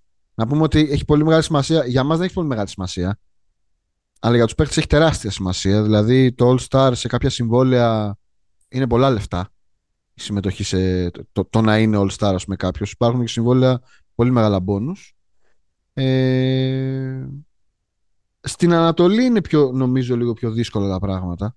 Να πούμε απλά για επί της διαδικασίας, ναι, που λένε και στις εκλογές, ότι στις 2 Φεβρουαρίου θα ανακοινωθούν 7 αναπληρωματικοί για Δύση, 7 αναπληρωματικοί για Ανατολή, αλλά το σε ποια ομάδα θα παίξουν, σωστό, θα αποφασιστεί πριν το τζάμπολ, γιατί θα διαλέξουν αλαμονάκι ο Γιάννης και ο Λεμπρόν. Και ο Λεμπρόν. Ναι, δεν είναι το παλιό East-West, Ανατολή-Δύση. Ακριβώς. Ανατολή-Δύση ισχύει μόνο στο κριτήριο με το οποίο επιλέγονται 12 και 12 μέχρι λίγο πριν αρχίσει το παιχνίδι. Εκεί, όπως κάναμε, στα μονάκια και στα ανοιχτά, θα πάει η αρχή και θα παίρνουν έναν παίχτη. Ναι. Ωραία. Έχεις απαντήνεις. Έλα, ονόματα, δώσε. Από πού ξεκινάς? Ξεκινήσω από τη Δύση, αφού ξεκίνησες και εσύ από τη Δύση. Ωραία. Νομίζω για τους 2 guard ο ένας είναι σίγουρα ο Σέι Γκίλτζιους Αλεξάντερ. Ναι. Και θα έπρεπε να είναι στάρτερ ο Αλεξάντερ, ο SGA. Όχι, γιατί είναι ο Στεφ και ο Λούκα. Οκ. Και όσον αφορά τη δεύτερη θέση, είμαι ανάμεσα σε 2 παιδιά. Ο ένας είναι ο Άντονι Έντουαρτς της Μινεσότα. Κάνει φανταστική και είναι καλύτερος μέσα στη σεζόν. Και ο Μοράντ. Αυτοί οι 2 είναι οι υποψήφοι. Υπάρχουν και άλλοι. Υπάρχει και ο Ντιάρον Φόξ, υπάρχει και ο Λίλαρντ κτλ. Εντάξει. Όχι, εγώ με τον Μοράντ θα πάω. Εγώ με τον Μοράντ θα πάω, γιατί ωραία όλα, αλλά πρέπει να επιβραβεύουμε για αυτούς που κερδίζουν. Ναι, ναι, ναι. Σωστό. Συμφωνούμε. Λοιπόν, από μπροστινούς νομίζω ότι δεν μπορεί να μην είναι ο Ντομάντα Σαμπόνης, και το αφήνω εδώ. Οκ. Συμφωνώ. Απλά με τον τόνο που το είπες και με τον στόχο που το είπες, εγώ θα έλεγα ότι δεν μπορεί να μην είναι ο Λάουρι Μάρκαν. Ήταν το δεύτερο όνομα που θα έλεγα. Που για μένα... ναι, ο Άντονι Ντέιβις είχε κάποια στιγμή ένα απίστευτο σερί μες στη σεζόν. Ναι, ο Ζάιον χτύπησε και η Νέα Ορλεάνη πάει κατά διαόλου. Αλλά μεγαλύτερη διάρκεια και από τους 3 τους έχει ο Μάρκανεν. Δηλαδή θα τον έβλεπα και βασικό. Ήσυχα λίγο. Είναι τρομερή σεζόν. Ήσυχα λίγο. Οι άλλοι έχουν παίξει τα μισά παιχνίδια, αρέσει. Δεν έχει σημασία. Οκ. Λοιπόν. Συμφωνούμε πάντως. Συμφωνούμε. Τον τρίτο frontcourt που θα έβαζα Θα σου κάνω τη χάρη να μην βάλω τον Davis, αν και τον Davis θα έβαζα. Όχι, τον Davis θα βάλουμε εσύ. Το συζητάς. Καμιά χάρη δεν μου κάνεις. Ωραία. Άντε να τον βάλω. Τι είμαστε. Να είμαστε όμορφοι. Ωραία. Ωραία. Δεν θα έχουμε την παράθεση λοιπόν. Έχουμε άλλες δύο θέσεις. Έχουμε άλλες δύο θέσεις μπαλαντέρ. Εδώ λίγο να ανοίξουμε την κουβέντα. Νομίζω ότι πρέπει να είναι ο Άρον Γκόρντον. Νομίζω ότι η πρώτη ομάδα της Δύσης πρέπει να έχει δύο παίχτες. Το έχω λίγο σαν αρχή. Επειδή είπες ότι επειδή είπε μάλλον αυτός ότι αν... θα πάει στα καρφώματα. Αν επιλεχθώ θα επιστρέψω στο διαγωνισμό καρφωμάτων, ναι. Νομίζω ότι εντάξει, είναι ο δεύτερος καλύτερος παίκτης της ομάδας. Με εκεί περισσότερο από το Μάρι. Ναι. Άρα τον επιλέγω. Δηλαδή τα νούμερα δεν είναι συγκλονιστικά, αλλά το ξαναλέμε ότι εδώ γενικά έχουμε μια φιλοσοφία σαν podcast. Να επιβραβεύουμε λίγο ρε παιδί μου και τις πολύ καλές ομάδες. Mm-hmm. Και θα δώσω και άλλη μια θέση. Θα την έδινα στον Τζάρεν Τζάκσον, να σου πω την αλήθεια. Στον JJJ. Αλλά νομίζω ότι με δεδομένο ότι οι Clippers είναι τέταρτη και ο πιο σταθερός πυλώνας τους είναι ο Πολ Τζόρτζ, καλό θα ήταν να δώσουμε και στους Clippers μια θέση στο All-Star. Παίξει πολύ λίγο. Ναι, καταλαβαίνω το σκεπτικό. Αλλά και ο Τζόρτζ και ο Λέοναρντ έχουν παίξει πολύ λίγο, ρε παιδί μου, για να εντάξει, ο Λέοναρντ έχει παίξει πολύ λιγότερο. Και... βέβαια, έχει αρχίσει και ανεβάζεις τροφές τώρα. Εντάξει, μου άρεσε η λογική σου να επιβραβεύσουμε αυτούς που κερδίζουν. Mm-hmm. Άρα να πάμε με Άρον Γκόρντον και Triple J. Θα βάζα έναν από τους δύο, μάλλον τον Γκόρντον. Ναι. Και θα έδινα και μια θέση στον De'Aaron Fox. Οκ. Okay. Και φυσικά αν ήταν υγιής ο Μπούκερ δεν το συστάγαμε. Αυτό πήγα να πω, ότι αν ήταν υγιής ο Μπούκερ θα έπαιρνε τη θέση ο Μπούκερ και δεν θα την έπαιρνε ο De'Aaron Fox. Τη δική μου ή τέλος πάντων ο ένας από τους δύο πρότεινες εσύ. Πάμε στην Ανατολή. Πάμε στην Ανατολή να σε εκπλήξω τώρα. Έλα. Εντάξει, νομίζω μία θέση είναι στο Jaylen Brown, το είπαμε. Σίγουρα και οι άλλοι στον Embiid. Ναι, πάμε στους κοντούς, ναι. Jaylen Brown στους κοντούς. Ναι. Κοίτα, είναι του Χαλιμπέρτον η άλλη θέση. Είναι δεδομένο. Δεν το συζητάμε. Έχει case φυσικά και ο... ποιος? Ο Branson. Ναι. Έχει case στα guard. Και τώρα όσον αφορά τους τρεις μπροστινούς, mm-hmm. θα πάω σίγουρα με Jimmy Butler. Ναι, εντάξει, δεν γίνεται. Αρχηγού παρόντος, πάσα αρχή, παυσάτο. Σωστό. Θα σε εκπλήξω, θα πάω και με Bam Adebayo. Νομίζω καλή χρονιά. Φανταστική χρονιά. Για να μην με λέτε Miami Heat hater, εδώ, δίνω δύο στην ομάδα. Θα βάλω και το Ράντλ. Okay. Θα τον επιβραβέσω τον αγαπημένο μου Τζούλιους. Αυτή είναι η τριάδα μου εδώ πέρα. Okay, και τα δύο νομίζω όχι στους μπροστινούς. Ναι. Ωραία, εντάξει, ο ένας είναι ο Embiid. Βάλε τον Embiid από πάνω. Ας βάλω το Ράντλ στους μπαλαντέρ. Ναι. Και ο τελευταίος μου, έτσι όπως τα έκανα, πρέπει να είναι ο James Harden. Δεν μπορώ. Ναι, αλλά... δεν μπορώ να το κάνω. Γιατί να μείνω Μάξι. Εντάξει ρε φίλε τώρα, 21-12 να πούμε. 21-12, 40% στο τρίποντο. Είμαστε καλοί φέτος. Είμαστε σοβαροί. Εντάξει, καλοί είμαστε. Αλλά δεν μπορώ. Δεν μπορώ, από θέση. Ντερόζαν, είσαι. Καλά. Από θέση ναι, εντάξει, εννοείται. Από θέση ναι. Δεν μου πάει, ναι, υπάρχουν, ξέρεις. Ξέρεις πώς είναι μερικοί που πάνε και ψηφίζουν, όχι αυτούς που αντιπροσωπεύουν αυτά που πιστεύουν, αλλά αυτούς με τους οποίους θα πηγαίναν για φαγητό. Ναι. Έτσι βγήκε ο Ομπάμα. Λοιπόν, εντάξει, ναι, νομίζω ότι συμφωνώ με τις επιλογές σου. Ωραία. Δεν έχω να προσθέσω κάτι, δηλαδή δεν θα βάζα κάποιον από την Ατλάντα. Όχι, εντάξει. Τι να βάλεις από την Ατλάντα, είναι 8η δηλαδή τώρα. Δεν παίζουν καλά. Πώς να το κάνουμε. Ναι. Αυτό είναι νούμερο ο Γιάνγκ, αλλά δεν είναι τώρα φύση. Αυτό έχει μια πλάκα, έτσι όπως το κάνουμε τώρα. Ναι. Αλλά εκεί κάπου τελειώνει και η πλάκα με το All-Star Game. Το παβάρι. Ρε παιδί μου, θέλω να πω ότι έχει πλάκα τώρα που να πεις αυτό, γιατί όχι αυτόν, γιατί εκείνον κτλ. Αλλά αυτό το πράγμα δεν βλέπετε πια. Είναι, δηλαδή, δεν ξέρω στη φυλακή, δεν πιστεύω ότι το βλέπουν. Εντάξει, τώρα με το format, κάπως. Άντε να πεις ποιον θα διαλέξει ο ένας, ποιον θα διαλέξει ο άλλος, μπας και φτιαχτεί κανένα μπιφ. Και έχουμε να συζητάμε για κάνα 24 ώρα. Το μάτς είναι τραγωδία, δηλαδή. Εντάξει, εντάξει, μην είσαι τόσο. Είναι τραγωδία. Δεν βλέπετε με τίποτα εδώ και πολλά χρόνια. Με τον κίνδυνο να ακουστώ, ας πούμε, πώς το λένε, boomer και τότε παλιά στο Τέξας. Ναι. Ρε παιδί μου, θυμάμαι All Star που τα παίζανε. Ναι, εντάξει. Το απαχτυπήσουμε. Όχι να παραχτυπήσουμε, αλλά τέλος πάντων ότι αν πήγαινε μέχρι την τελευταία περίοδο, εντάξει, το τελευταίο 5 λεπτό, 6 λεπτό το παίζαμε. Κοίτα, έχουν γίνει τώρα με τις αλλαγές αυτά με το που ναι, τα μετράμε αναπερίοδο. Γίνεται λίγο, αλλά γίνεται λίγο σκηνοθετημένη. Και ξέρεις ποιο είναι το πρόβλημα. Τα τελευταία χρόνια ένας παίχτης παίρνει σοβαρά το All-Star Game. Ένας. Ο Γιάννης δεν το κούμπο. Ο Γιάννης τώρα όμως είναι 28. Τα έχει πάρει όλα. Δεν θα κάτσει να ασχοληθεί, να σκοτωθεί.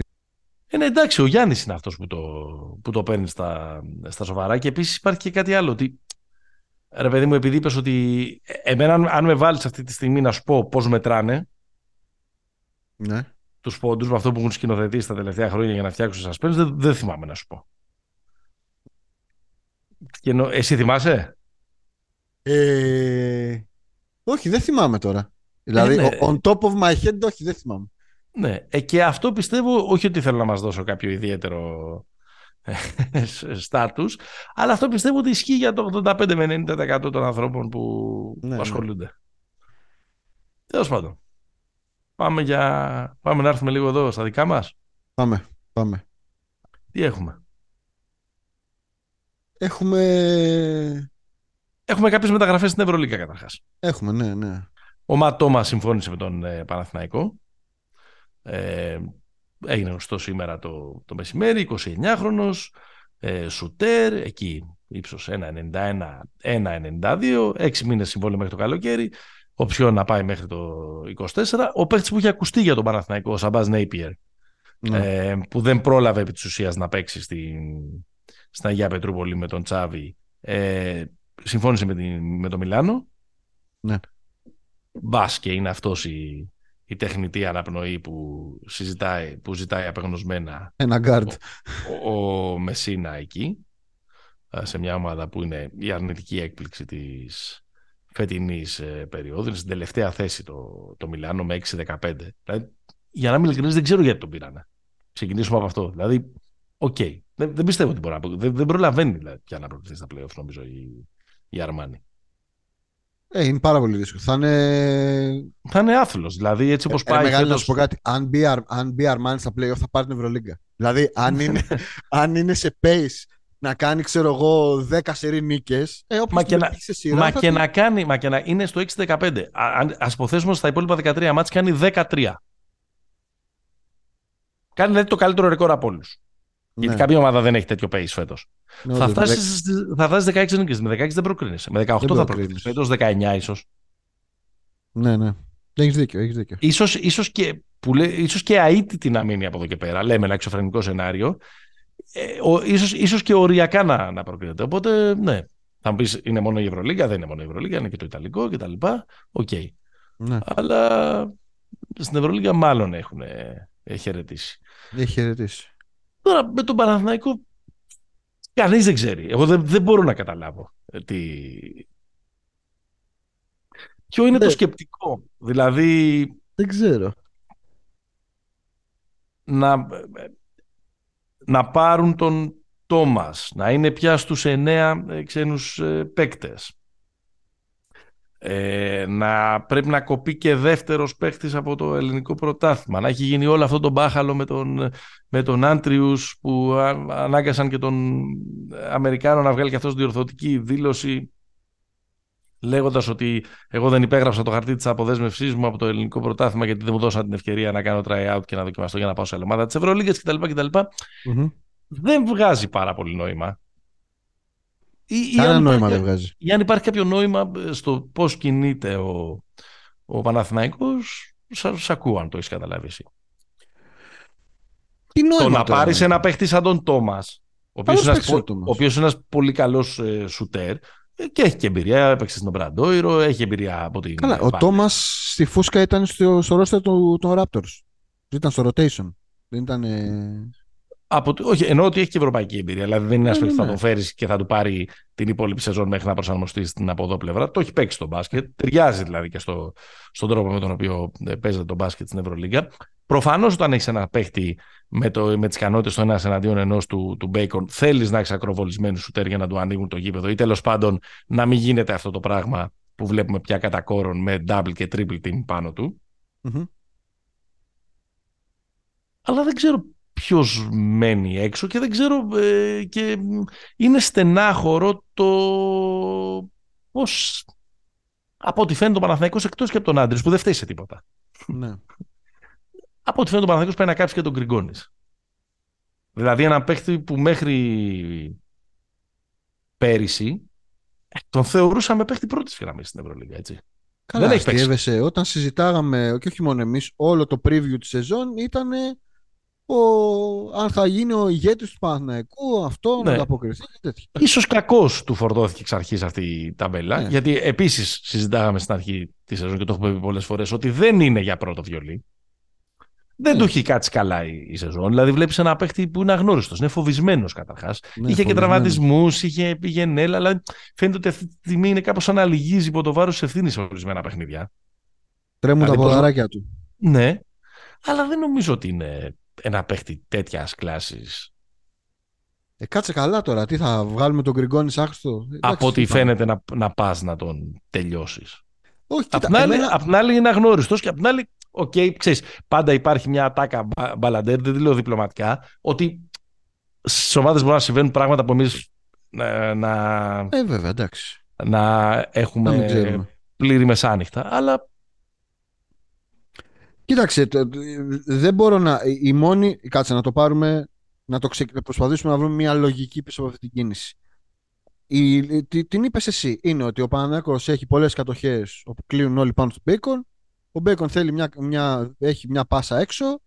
Τι ποντάρουμε. Είτε στην πρώτη πάσα είτε στη δεύτερη. Είτε δηλαδή στη 45 είτε στη γωνία. Να είναι ο Τόμας να το γράψει. Εντάξει. Mm-hmm. Και είναι παίχτης, να το πούμε λίγο σχηματικά. Είναι Billy Baron ο Τόμας στην καλή του βραδιά. Δηλαδή βάζει. Ναι, βάζει. Μπορείς να ποντάρεις, ρε παιδί μου, ότι αν είναι καλά, ότι είναι ένας παίκτης ο οποίος θα σουτάρει κοντά στο 40%. Ναι, ρε παιδί μου, και είναι παίκτης που σε ένα βράδυ να σου βάλει 5 τρίποντα. Δεν δεν το λυπάται. Από την άλλη, νομίζω ότι δεν είναι ένας παίκτης στον οποίο ο Παναθηναϊκός μπορεί να ποντάρει πολύ δημιουργικά. Να τρέξει pick and roll ή να είναι δημιουργός. Σε καμία περίπτωση. Είναι εκτελεστής. Δεν νομίζω. Είναι εκτελεστής. Executive. Απ' την άλλη πλευρά όμως, mm-hmm. ο Τόμας σαν αμυντικός είναι liability. Ναι. Δεν είναι δηλαδή αυτό που λέμε ένας πολύ μαχητικός παίκτης την μπάλα που έχει καλό σουτ. Δεν είναι αυτό το πράγμα. Και αν ένα βασικό πρόβλημα από όλα όσα έχει ο Παναθηναϊκός είναι ότι πίσω είναι πάρα πολύ soft ο Παναθηναϊκός. Δεν του λύνει κάτι δηλαδή εκτός αν η απόφαση είναι που είναι τελείως τρελό, δηλαδή και με δεδομένο τι είναι ο Ράντονιτς και ως φιλοσοφία, το Παναθηναϊκός κάνει ένα όλοι να παίρνει τα μάτια στους 95 πόντους. Δεν ξέρω. Ναι, δεν νομίζω ότι γίνεται αυτό. Είναι καλός παίχτης. Θυμάμαι το καλοκαίρι, το ακουγόταν και τον Ολυμπιακό, ας πούμε, ο Τόμας. Που είναι αρκετά καλό fit, ρε παιδί μου. Δηλαδή, πήρε τον Κάναν. Ενώ ένα παίχτη με παρόμοια, ας πούμε, χαρακτηριστικά, που ο Κάναν είναι και λίγο καλύτερος δημιουργός. Δεν ξέρω τώρα. Αυτή η κίνηση μου φαίνεται. Μπορεί να βγει, δεν ξέρω. Και ούτε ακριβώς μπορώ να την καταλάβω και με το. Όχι την Ευρωλίγκα στον ορίζοντα, γιατί και στην Ευρωλίγκα το που τα λέμε ο Παναθηναϊκός, εντάξει, δεν έχει σοβαρές πιθανότητες ναι, πρόκρισης. Αλλά δεν μπορώ να καταλάβω ακριβώς πού αποσκοπεί η ένοψη του των ελληνικών διοργανώσεων. Έλατε. Υπάρχει αγωνία, ας πούμε, ότι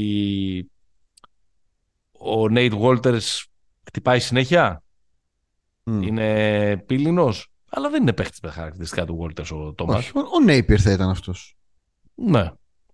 Και ούτε καν. Αλλά πιο εκτελεστής και τα λοιπά. Αλλά τέλος πάντων. Άσος, ας πούμε. Ασώδιο. Ναι. Ναι, δεν ξέρω. Εκεί τώρα. Δεν μπορούμε τώρα να βγάλουμε τη μηγαξίκη. Δεν βγαίνει. Δηλαδή, δεν μπορείς να βγάλεις ακριβώς άκρη. Δεν καταλαβαίνεις και ποιος κάνει τις κινήσεις με δεδομένο ότι έχει απομακρυνθεί και ο. Δηλαδή ότι ο Αργύρης Πεδουλάκης δεν είναι πια ο τεχνικός διευθυντής της ομάδας. Και επίσης διάβαζα σήμερα κάποια ρεπορτάζ, δεν ξέρω αν υφίστανται, ότι δεν αποκλείται να έρθουν κι άλλος παίχτης στο Παναθηναϊκό. Ο Μήτογλου, ας πούμε. Ή ξένος. Δεν ξέρω. Δηλαδή, αν πήγαινε ο Παναθηναϊκός, ας πούμε, σε αυτό το κυμπαριλίκι του να έχει και ένα το ξένο, ίσως να το καταλάβαιναν αν έπαιρνε ένα παίχτη επιπλέον στη ρακέτα. Ναι. Το Πασκάλ που είχε ακουστεί, ας πούμε. Ένα τεσάρι, ας πούμε. Ο ναι. Τζαμπάρι Πάρκερ. Ναι. Τόσο άλλο.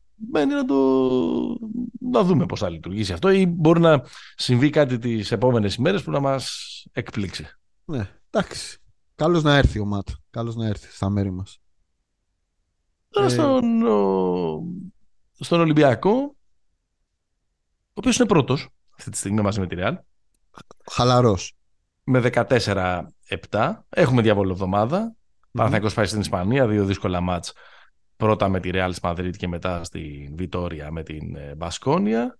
Ο Ολυμπιακός έχει την Φενέρ. Εφές.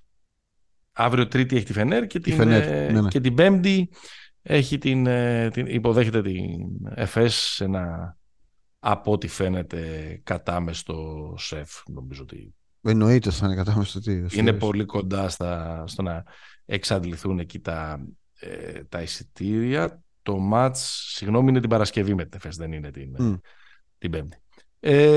Τώρα για τον Ολυμπιακό είναι τα γνωστά, δεν υπάρχει ακριβώς πολύ μεγάλη συζήτηση για να κάνουμε αγωνιστική. Έχει ένα ενδιαφέρον φέτος αυτό που το έχουμε ξανασυζητήσει, το ότι αυτή τη στιγμή ο Ολυμπιακός και η Ρεάλ είναι πρώτοι με 14-7. Έχουν κερδίσει δηλαδή ακριβώς τα 2/3 των παιχνιδιών τους. Αυτή τη στιγμή δηλαδή και οι δύο ομάδες είναι σε pace να κάνουν 22-23 νίκες. Ναι. Έκατσα λίγο και έψαξα τι είχε γίνει τις προηγούμενες σεζόν και με ένα ανάλογο pace προσπαθούσα να δω τι θέση θα έπαιρνες από όταν άλλαξε το format. Και πήγαμε πρώτα στις 16 ομάδες όλοι εναντίον όλων και μετά στις 18. Το 2016-17 λοιπόν με τη Real πρώτη στο 23-7, ο φετινός πρωτοπόρος θα ήταν τρίτος. Το 2017-18 με την Τσεσεκά πρώτη στο 24-6, πάλι ο φετινός πρωτοπόρος θα ήταν τρίτος. Το 2018-19 με τη Φενέρ πρώτη στο 25-5, ο φετινός πρωτοπόρος θα ήταν τέταρτος. Ναι. Το 2020 τη λειψή λόγω κορονοϊού σεζόν με την Εφές πρώτη στο 24-4, περίπατο τότε, ο φετινός πρώτος θα ήταν τέταρτος ή πέμπτος. Το pace του πάντα, έτσι. Αυτό το κερδίζω 2 στα 3 μάτς. Ναι. Το 2021, όπου πρώτες ήταν η Μπαρτσελόνα και η Τσεσεκά με αρκετές ήττες, 24-10. Το ρεκόρ του φετινού πρώτου θα ήταν για τις θέσεις 3-4. Και την περσινή σεζόν, όπου πρώτη ήταν η Μπαρτσελόνα με 21-7 και δεύτερος ο Ολυμπιακός με την Αρμάνη 19-9, εκεί ακριβώς, δηλαδή στο 2-3 είναι το φετινό pace. Yeah. Έχει ένα ενδιαφέρον αυτό, γιατί δείχνει, είναι μια κουβέντα σαν και αυτή που κάναμε πριν για τη δύση στο NBA, ότι υπάρχει τρομερός ανταγωνισμός φέτος και αυτό μπορεί να σημαίνει ότι είναι και λίγο όχι χαμηλότερο το επίπεδο συνολικά, αλλά ότι δεν υπάρχουν εκείνες οι 2-3 ομάδες που είναι. Δεν υπάρχει ο δοστρωτήρας. Δεν υπάρχει ο οδοστρωτήρας. Νομίζω, παρότι στο NBA δεν είμαι πολύ φαν, ότι φωνάζει το πράγμα για να play-in στην Ευρωλίγκα. Ναι. Δηλαδή, συμφωνείς? Συμφωνώ. Δηλαδή, θα είχε ένα μεγαλύτερο ενδιαφέρον και λιγότεροι αγώνες της κανονικής περίοδου και γίνεται πραγματική σφαγή στις θέσεις που οδηγούν στα play-off, οπότε ακόμα και μαρκετινίστικα ένα 7, 8, 9, 10 θα είχε μια πλάκα να έφτανε. Βέβαια, εντάξει. Και εντάξει, το έχει αναπτύξει και πολύ ωραία και ο Ιτούδης, που λέει ότι δεν γίνεται να αυξάνονται οι ομάδες συνολικά, αλλά και ο Μεσίνα το είπε. Αλλά αυτοί που μπαίνουν στα play-off να είναι οι ίδιοι. Δηλαδή, ναι. 8 στους 16, 8 στους 18, πάει έτσι. Αυτή την ευρεσιτεχνία, έτσι, στα αμερικάνικα πρότυπα, εγώ την ακούω. Τώρα κάτι άλλο που μου έχει γράψει εδώ πέρα, δεν ξέρω. Τι σου έχω γράψει? Μου έχεις γράψει μια ερώτηση στη σημείωση του επεισοδίου, αν θα ήθελες All-Star Games στην Ευρωλίγκα ή αν έχουμε και άλλες σοβαρότερες δουλειές. Έχουμε και άλλες σοβαρότερες δουλειές. Μπορούμε να το κλείσουμε. Ναι, εντάξει, καταλαβαίνω ότι μια λίγκα, ρε παιδί μου, πρέπει να έχει και ένα τριήμερο που κορυφώνονται οι εργασίες. Ναι. Πώς λέμε το φόρουμ στους Δελφούς. Μπράβο. Πρέπει να υπάρχει το αντίστοιχο για την οργάνωση της Ευρωλίγκας. Από τη μία, ναι, εντάξει, το καταλαβαίνω. Από την άλλη, ένα πανηγύρι. Από την άλλη, ρε παιδί μου, δεν είναι. Καλά, δεν το συζητάω για Ελλάδα. Που πήγα και βάλαν το All-Star Game πάνω στον τελικό του Μουντιάλ. Το βάλαν. Ναι. Αυτό μην το πιάνεις τώρα. Αυτό είναι στο ΑΚΑ κιόλας. Αυτό ασχολίαστο. Εντάξει τώρα, και πήγαν οι μόνοι παρκαδόροι. Αλλά ακόμα και σε επίπεδο Ευρωλίγκας. Δεν τα έχουμε εμείς αυτά, ρε παιδί μου. Δεν είναι μέρος της κουλτούρας της. Θα μου πεις να γίνουν. Θα είναι από τα πιο cringe πράγματα αν γίνει. Δεν ξέρω. Δεν το έχουμε. Δεν μας βγαίνει. Όχι. Δεν έχουμε το show, ρε παιδί μου. Πώς να το πούμε.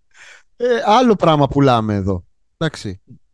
Πουλάμε ανταγωνισμό, αυτό, every game matters και τέτοια. Δεν υπάρχει χώρος γι' αυτό. Το κομμάτι όμως το άλλο, για να κάψουμε τελείως αυτή τη συζήτηση και να πάμε στην άλλη καινοτομία, το κομμάτι του play-in θα κάνει... θα πάει πάρα πολύ καλά. Mm-hmm. Γιατί... Ναι. Και είναι σαν να το φωνάζει η διοργάνωση που το χρειάζεται. Ναι, ρε παιδί μου, είναι φοβερό ότι έτσι όπως ανέπτυξες και πριν τι γινόταν με τους πρώτους και αυτά, αυτή τη στιγμή το κέντρο βάρους, ας πούμε, της Λίγκας είναι από τη θέση 4 μέχρι 12, να το πω έτσι. Δηλαδή, ναι, ο χαμός εκεί γίνεται. Με έναν τρόπο... Και αλλάζει καθημερινά. Δηλαδή, η Ζαλγκύρης έπαθε αυτό το χουνέρι που έπαθε από τον Παναθηναϊκό την προηγούμενη εβδομάδα στο ΆΚΑ. Πιθανό. Αυτό το 62-23 του δευτέρου ημιχρόνου, που είναι η μεγαλύτερη ανατροπή που έχει γίνει ποτέ σε βάθος ημιχρόνου στην ιστορία της Ευρωλίγκας. Αλλά αν τέλος πάντων είχε καταφέρει να υπερασπιστεί το προβάδισμά της, το συν 15 της στο ημίχρονο, αυτή τη στιγμή θα ήταν τρίτη. Ναι. Ή τέλος πάντων θα εσοβαθμούσε, για να είμαστε στην τρίτη θέση. Θα εσοβαθμούσε με άλλες τρεις ομάδες, τη Φενέρ, την Μπάρτσα και τη Μονακό. Αλλά μπορεί κάποιος να το πει έτσι, ή κάποιος, άμα θέλει να το πει διαφορετικά, θα μπορούσε να πει ότι ήταν μία νίκη μακριά από την κορυφή. Εδώ ήταν η Μπασκόνια πρώτη. Πάλι με την ίδια λογική. Δηλαδή, αυτό ότι ο χαμός γίνεται εκεί. Αν σε αυτό το χαμό βάλεις και ένα play-in, ας πούμε, δηλαδή. Τι σημαίνει play-in, να το εξηγήσουμε, μάλλον να το υπενθυμίσουμε. Δεν σημαίνει αυτό ότι να μπαίνουν 10 στα play-off. Σημαίνει ότι ο 7 με τον 10. 7, 8, 9, 10 θα παίξουν και θα βγει από εκεί ποιοι θα είναι οι δύο τελευταίες θέσεις, ας πούμε. Θα μεγαλώσει ακόμα περίπου, δηλαδή θα πάει και πιο κάτω ο χαμός. Δηλαδή, ναι, και στις θέσεις που είναι τώρα, ξέρω εγώ, Παναθηναϊκός και η Αρμάνι, θα γινόταν τζέρτζελο.